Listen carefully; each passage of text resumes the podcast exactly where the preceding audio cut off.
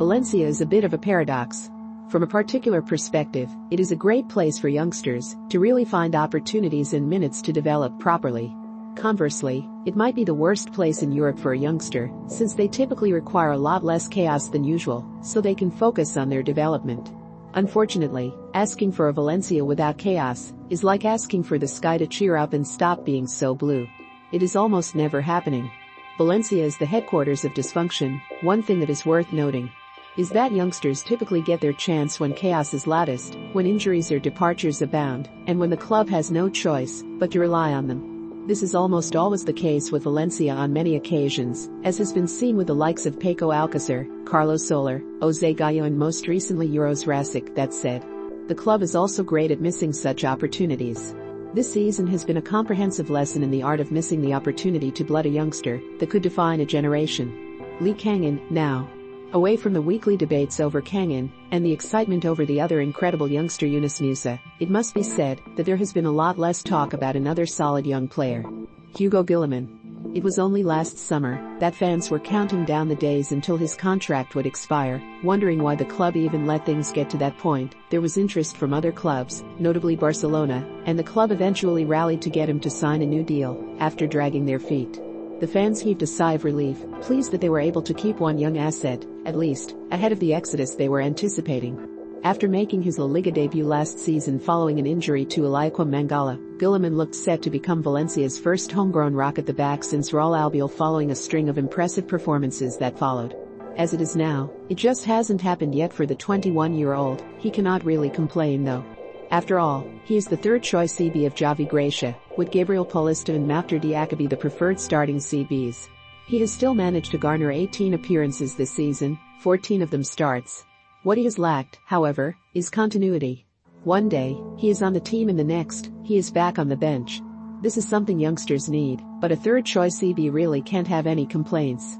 Whether he deserves to be ahead of Diakhaby in the hierarchy is another conversation entirely against Levante recently. Gracia opted for a back three and played all three CBs together. The outcome was a bit of a disaster. It was not that having them play together was a bad idea, it was that Gracia's setup basically screwed them. Guillamon, who is by far the best and most comfortable CB on the ball at the club, was the one guy to see the ball the least during the build-up. The central midfielders, Soler and Račić, were too far away and seemed to lack a basic understanding of where to be in this largely unfamiliar formation. What followed was a shit show in which Valencia invited their opponents to party with every attempted build-up. And disaster predictably struck. They lost. What this season has shown us so far is that for all Guillamon's strengths, weaknesses abound. He is slow in recovery, struggles to concentrate sometimes, and seems to have a blind side that he never seems to overcome, something which makes him a yellow card magnet. He is also not yet a force in the air, and usually gets bullied too easily in 50-50 duels. These things do not mean he cannot be the second coming of Roberto Ayala which Valencia fans desperately seek, it just means that he has these to work on. Unfortunately, without consistent game time, it will be hard to do. He needs to play more often through consistent starts and gradually learn on the job. Whether Valencia has the luxury of a CB learning on the job at this point is something to consider. In truth, they don't but it wouldn't even be a luxury if they did.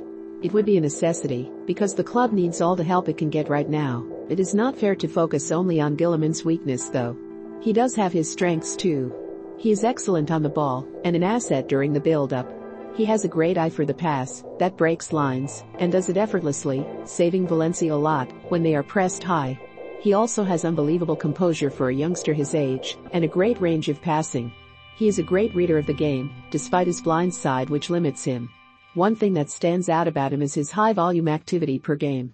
He seems to come alive when Valencia have their backs against the wall, delivering clearance after clearance and getting into more duels than his partner. Hugo Guillamon's future might be in defensive midfield, considering his qualities and weaknesses, or in a back three, where his strengths come to the fore, or far away from Valencia and its dysfunction. That last bit is unlikely, however, as he looks set to have a lengthy career at the club, deservedly. Could the next few months really define the player Guillamon could develop into, or will he continue to suffer the effects of a lack of continuity? It remains to be seen. What is clear is that Valencia has a solid talent on their hands and they need to find a way to give him continuity, if the circumstances permit. Remember to follow Golia by hitting the follow button and slapping a 5-star review on the show or tapping the love icon. Let's get to 1 million followers and tune in daily for new episodes.